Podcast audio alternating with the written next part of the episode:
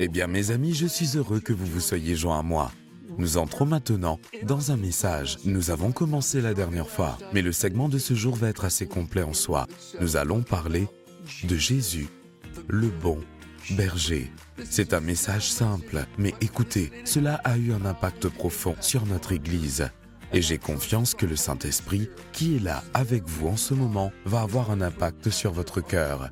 Mes amis, Dieu veut vous dire et vous révéler certaines choses. Croyez-moi, ouvrez votre cœur et préparez-vous à recevoir. Bonjour, je suis Bélez Conley. Dieu vous voit, il vous aime, et peu importe ce à quoi vous faites face, il a les réponses.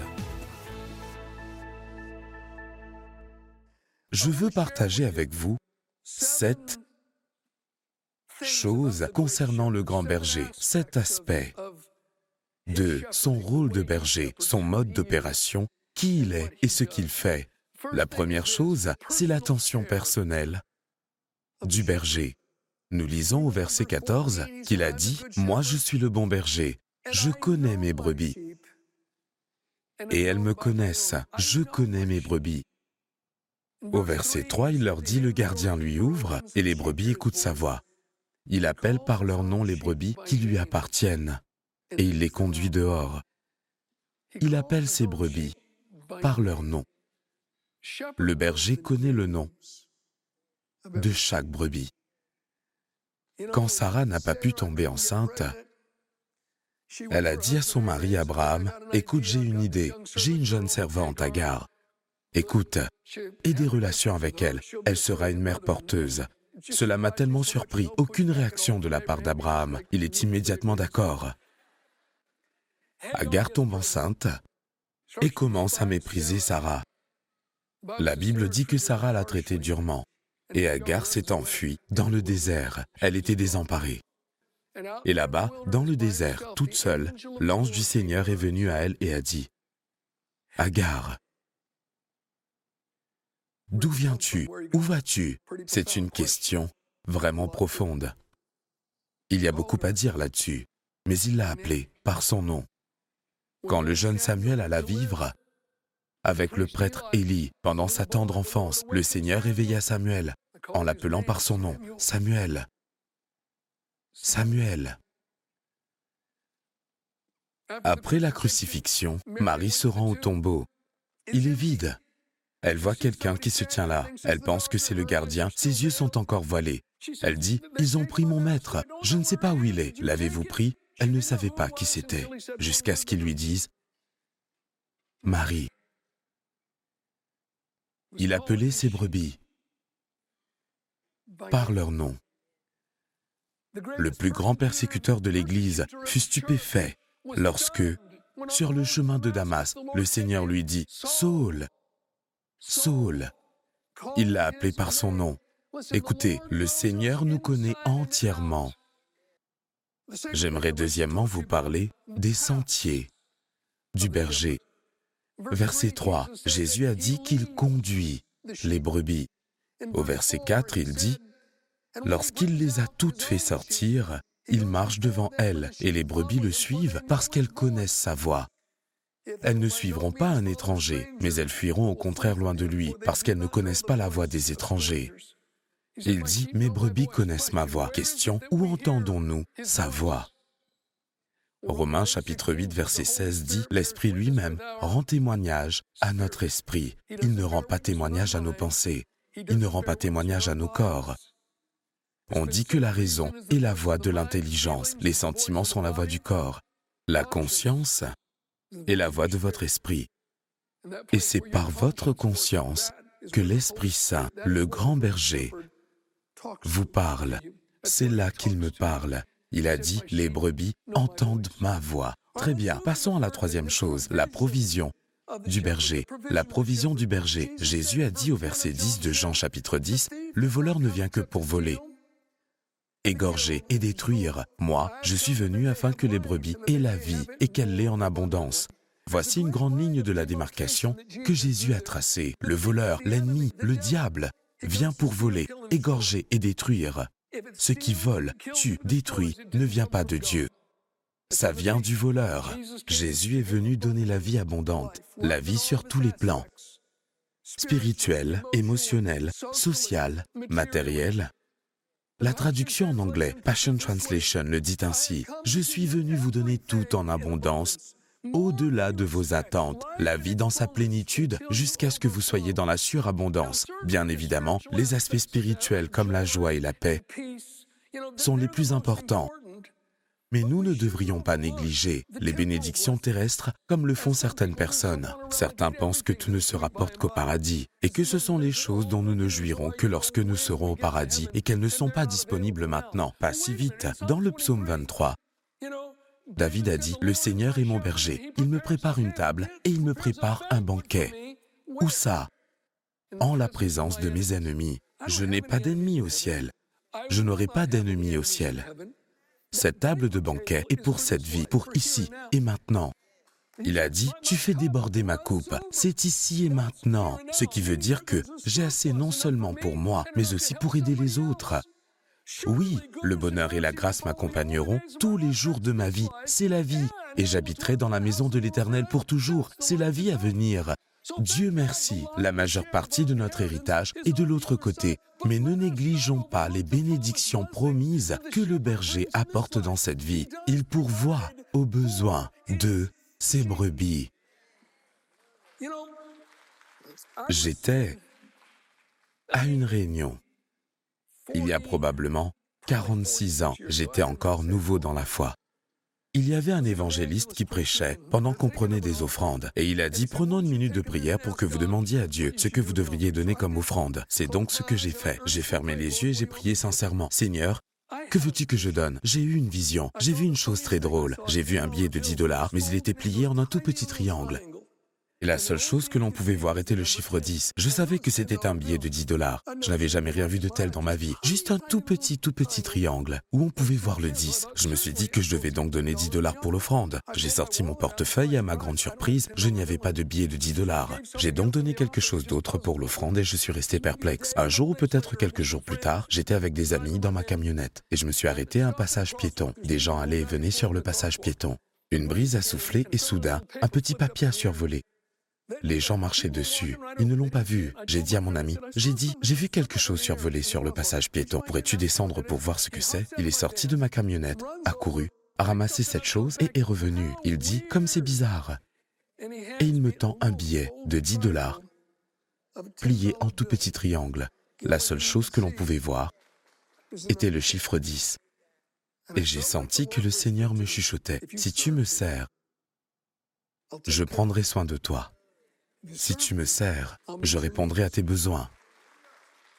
Cela fait 47 ans et il a été fidèle à sa parole.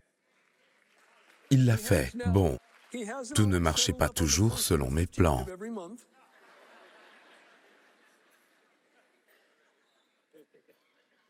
Mais en rétrospective, je vois que je n'ai jamais manqué de rien. Je suis toujours debout. Il a été fidèle il a pourvu à mes besoins. Il pourvoira à vos besoins. Le berger pourvoit aux besoins de ses brebis. Très bien, passons au quatrième point, la protection du berger. Jean chapitre 10 verset 27 à 30, Jésus a dit, Mes brebis écoutent ma voix, je les connais, et elles me suivent. Je leur donne la vie éternelle, elles ne périront jamais, et personne ne pourra les arracher à ma main. Mon Père qui me les a donnés est plus grand que tous, et personne ne peut les arracher à la main de mon Père. Le Père et moi, nous sommes un. L'apôtre Paul a dit dans Romains chapitre 8 versets 38 à 39, En effet, j'ai l'assurance que ni la mort, ni la vie, ni les anges, ni les dominations, ni le présent, ni l'avenir, ni les puissances, ni la hauteur, ni la profondeur, ni aucune autre créature ne pourra nous séparer de l'amour de Dieu, manifesté en Jésus-Christ notre Seigneur.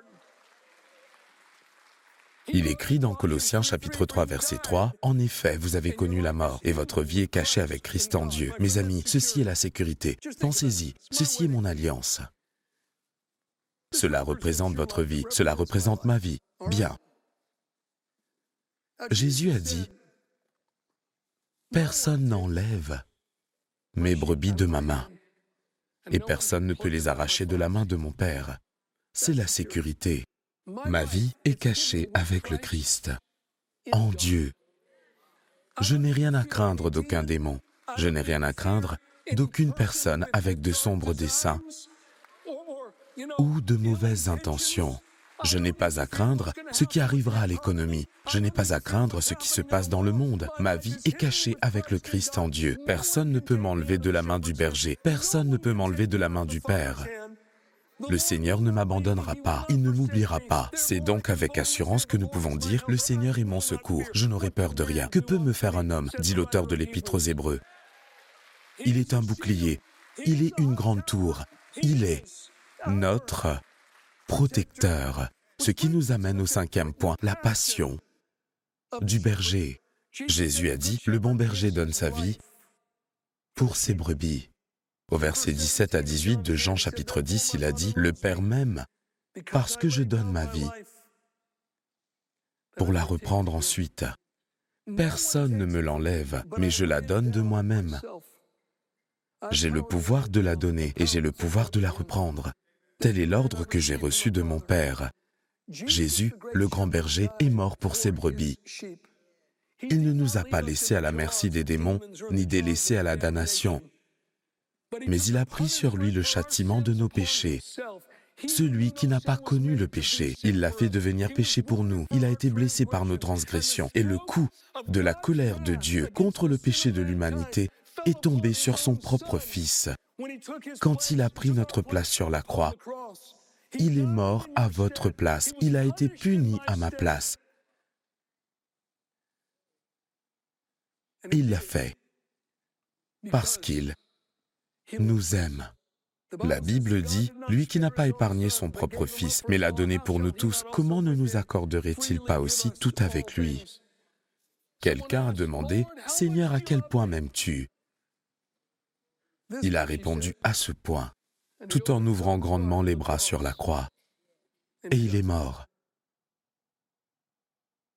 Ce qui nous amène au sixième point, le portail du berger le portail du berger. Jean chapitre 10 versets 1 à 2. En vérité, en vérité, je vous le dis, celui qui n'entre pas dans l'enclos des brebis par la porte, une porte est un portail, mais s'y introduit par un autre endroit est un voleur et un brigand. Mais celui qui entre par la porte est le berger des brebis. Verset 7. Jean chapitre 10, verset 7 à 9. Jésus leur dit encore, En vérité, en vérité, je vous le dis, je suis la porte des brebis. Tous ceux qui sont venus avant moi sont des voleurs et des brigands. Mais les brebis ne les ont pas écoutés. C'est moi qui suis la porte. Si quelqu'un entre par moi, il sera sauvé. Il entrera et sortira et trouvera de quoi se nourrir. Jésus est la porte. Dans les temps anciens, et encore aujourd'hui dans de nombreuses régions du monde, il y avait un endroit où les moutons se rassemblaient, soit comme une zone naturelle avec des rochers autour, ou bien ils empilaient des pierres afin que les ours ou les loups ne puissent pas entrer. Il y avait une petite entrée qu'on pouvait dissimuler avec de la broussaille et les moutons étaient là dans la bergerie. Il n'y avait qu'une seule entrée. Le berger, pendant la nuit, se couchait à l'entrée et devenait pratiquement la porte. Pas d'autre entrée, pas d'autre sortie. Le seul moyen d'entrer dans la bergerie était par le berger, qui était la porte. Dans Jean chapitre 14, verset 6, Jésus lui dit, C'est moi qui suis le chemin, la vérité et la vie. On ne vient au Père qu'en passant par moi. Toute autre voie est fausse. Tous ceux qui parlent d'une autre voie sont, selon Jésus, des voleurs et des brigands. Il n'y a qu'un seul chemin pour entrer en relation avec Dieu, c'est par Jésus-Christ. C'est ce que Jésus a dit dans Matthieu chapitre 7, versets 13 à 14. Entrez par la porte étroite. En effet, large est la porte, spacieux le chemin menant à la perdition. Il y en a beaucoup qui entrent par là. Mais étroite est la porte, resserrez le chemin menant à la vie. Et il y en a peu qui les trouvent. J'ai mentionné le gamin qui m'avait parlé de Christ. C'était ma première interaction avec des chrétiens, du moins ceux que je connaissais. Je suis sûr que j'ai travaillé avec certains, mais ils ne parlaient jamais de Jésus. Je ne savais pas qu'ils étaient chrétiens. J'étais chez le gamin. Et je parlais à sa mère et elle avait invité un de leurs amis. Il s'appelait Dana. Je me souviens encore. J'étais appuyé sur le manteau de la cheminée tout en conversant avec cet homme chrétien nommé Dana. Et il ne cessait de parler de Jésus. J'ai dit, écoute Dana, il y a beaucoup de chemins vers Dieu. Jésus est votre chemin et c'est bien. Vous savez, je vous applaudis, mais il y a beaucoup de chemins différents. Il a dit, Bélès, c'est un mensonge. J'ai dit, pardon? Il a dit, c'est un mensonge. Il n'y a pas plusieurs chemins vers Dieu. Il n'y a qu'un seul chemin vers Dieu. Je me souviens avoir pensé que c'était beaucoup trop étroit. Mais Jésus a dit, entrez par la porte étroite. Dana avait raison. Il est la porte. Il est le seul. Si quelqu'un franchit la porte, Jésus a dit, il sera sauvé. Cela peut vous choquer, mais le paradis n'est pas universel. Les frontières du paradis ne sont pas ouvertes à n'importe qui. Elles ne sont pas ouvertes à tous. Il y a certaines conditions à remplir. Ce qui nous amène au dernier point, et c'est la propriété du berger. La propriété du berger. Plusieurs fois dans Jean chapitre 10, Jésus a dit ceci concernant les brebis, et il les conduit dehors. Le simple salarié, quant à lui, n'est pas le berger, et les brebis ne lui appartiennent pas, mais les brebis appartiennent au berger. Il a dit, je connais mes brebis. C'est un signe de propriété. Nous devons pouvoir dire, le Seigneur est mon berger. Avant de pouvoir le faire, la question de propriété doit être réglée. La Bible dit, si tu reconnais publiquement de ta bouche que Jésus est le Seigneur et si tu crois dans ton cœur que Dieu l'a ressuscité, tu seras sauvé. Ce n'est pas une parole à la légère. C'est à prendre très au sérieux. Le mot Seigneur signifie patron, il signifie maître, cela signifie tout ou rien. C'est ainsi et pas autrement. Jésus a donné sa vie pour vous sur la croix. Que veut-il en retour? Il veut votre vie et il la veut tout entière. Il exige tout. En l'appelant Seigneur, nous abandonnons tout droit et toute indépendance. Je pense que Joël a soulevé un point pertinent il y a quelques semaines quand nous faisions l'étude de Colossiens. Il a parlé d'un de ses voisins, un homme bien selon le standard moderne. Il a une bonne famille, un bon travail, il est un bon voisin. Pourtant, la Bible dit que ceux qui ne sont pas sauvés sont ennemis de Dieu. Avant de connaître le Christ, nous étions les ennemis de Dieu. Jésus est mort pour nous, alors que nous étions des ennemis. Joël a dit, je pense que beaucoup d'entre nous auraient du mal à appeler une personne comme le voisin susmentionné un ennemi. Ce qu'il faut retenir des paroles de Joël est que la personne non sauvée se bat avec Dieu concernant la propriété de sa vie, en lutte avec Dieu, en guerre avec Dieu, un ennemi de Dieu sur la question de la seigneurie. Qui a le droit de propriété Quand nous disons oui à Jésus, c'est une capitulation totale. Sa parole devient l'autorité finale de votre conscience et de votre vie. Comme le dit le psalmiste dans le psaume 119, voilà pourquoi je trouve juste tout est décret et je déteste toute voix de mensonge. Écoutez, se donner entièrement à Jésus n'est pas une petite chose, mais sachez qu'il est un bon berger. Il n'y a pas d'autre voie d'entrée pour une relation avec Dieu. Je vous invite à considérer ceci, si vous me le permettez. Vous êtes peut-être sur une grande place en ce moment. Vous êtes peut-être assis dans un pub en Irlande avec une Guinness à la main. Cette invitation n'est pas à prendre à la légère.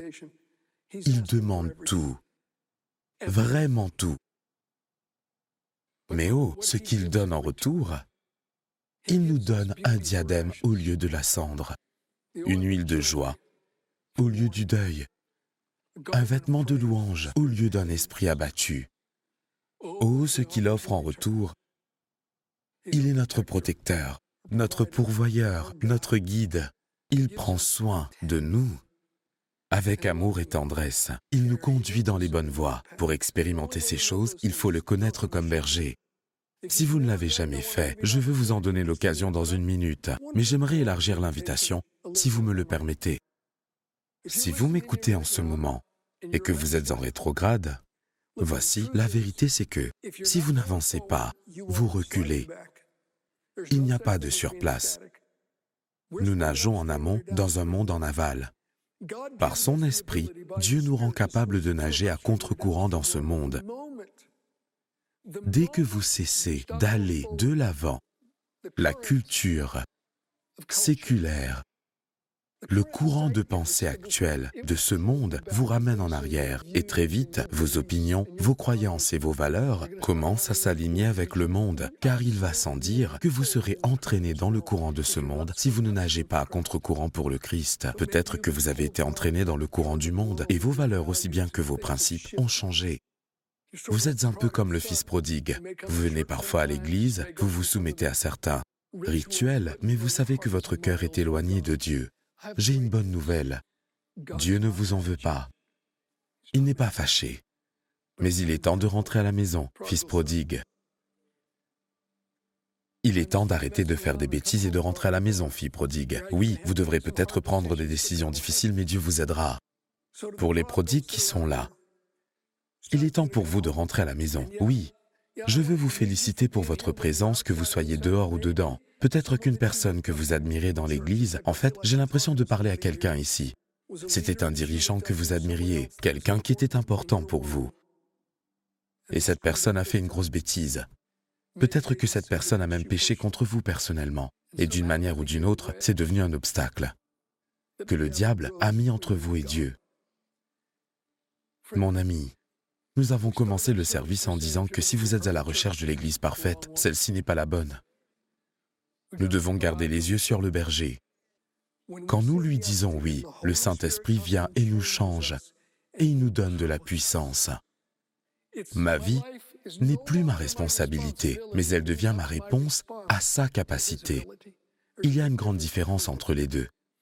Il vous aidera. Non, je vous le dis, vous ne pouvez pas y arriver tout seul. Non, vous ne pouvez pas, mais il vous aidera. Pourquoi ne pas tout de suite fermer les yeux pendant une minute si vous sentez que le Seigneur a parlé à votre cœur et que vous devez lui répondre? Je vais vous le demander. Vous pouvez tout de suite dire, oui, j'y vais à fond. J'y vais à fond. Je vais faire cette prière. Je suis sérieux. Mettez votre main en l'air, que vous soyez dehors, sur la terrasse ou dans l'auditorium. Personne d'autre ne peut le faire à votre place. C'est entre vous et Dieu. C'est une chose sacrée que nous faisons en ce moment. C'est sacré, mes amis. Il n'y a rien de plus sérieux que ça. Très bien. Beaucoup de mains levées dans l'auditorium. Vous pouvez les baisser. Ok, je veux que vous regardiez par là. Deux ou trois choses. J'ai pas fini. Nous allons prier. Après avoir prié pour les gens, je vais brièvement vous faire part de quelque chose et j'aimerais que tout le monde reste, si vous le pouvez, pour quelques minutes à l'extérieur ou à l'intérieur. Nous allons terminer le service aujourd'hui en affichant le psaume 23 sur l'écran. J'ai pensé que nous devrions le lire à haute voix ensemble avant de partir. Pour l'instant, voici ce que j'aimerais. Dans une minute, pas encore, je vais demander aux personnes qui ont levé la main de se lever. Cette fois-ci, tous les autres auront la tête levée et les yeux ouverts. Je pense que ça vous aidera. Vous n'avez pas besoin de le faire pour que Dieu vous entende. Nous savons tous qu'il regarde au cœur. Peu importe que vous soyez assis, debout dans votre voiture, dans votre appartement ou en train de marcher dans les parcs, assis dans un restaurant, si vous parlez à Dieu avec votre cœur, il vous écoutera et il vous répondra. Je suis si heureux que Jésus soit un bon berger. Il n'est pas seulement un berger, mais il est le bon berger. Il a de bonnes choses en réserve pour vous. Si vous lui donnez votre vie, vous ne l'oublierez jamais, mes amis. Il sera le berger de votre âme. Il pourvoira vos besoins. Il vous protégera.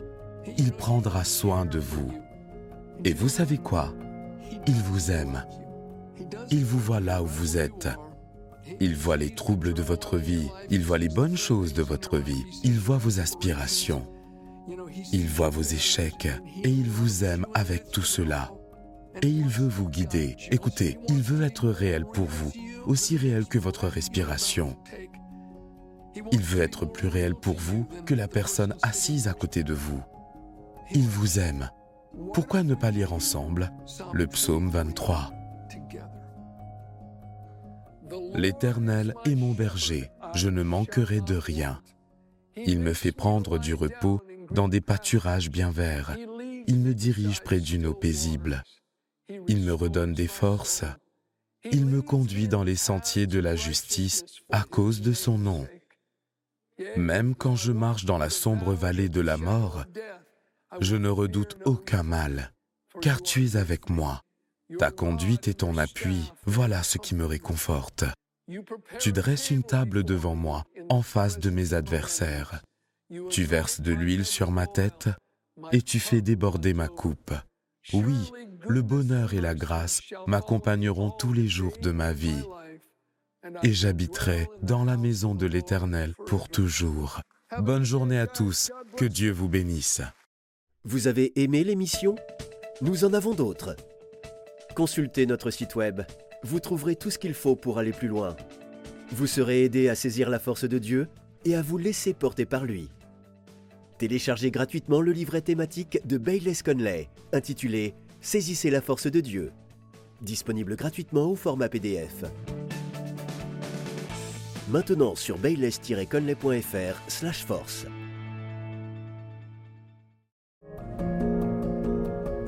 Avez-vous des questions sur l'émission ou est-ce que quelque chose vous préoccupe pour lequel nous pouvons prier? Alors écrivez-nous, notre équipe apprécierait avoir de vos nouvelles.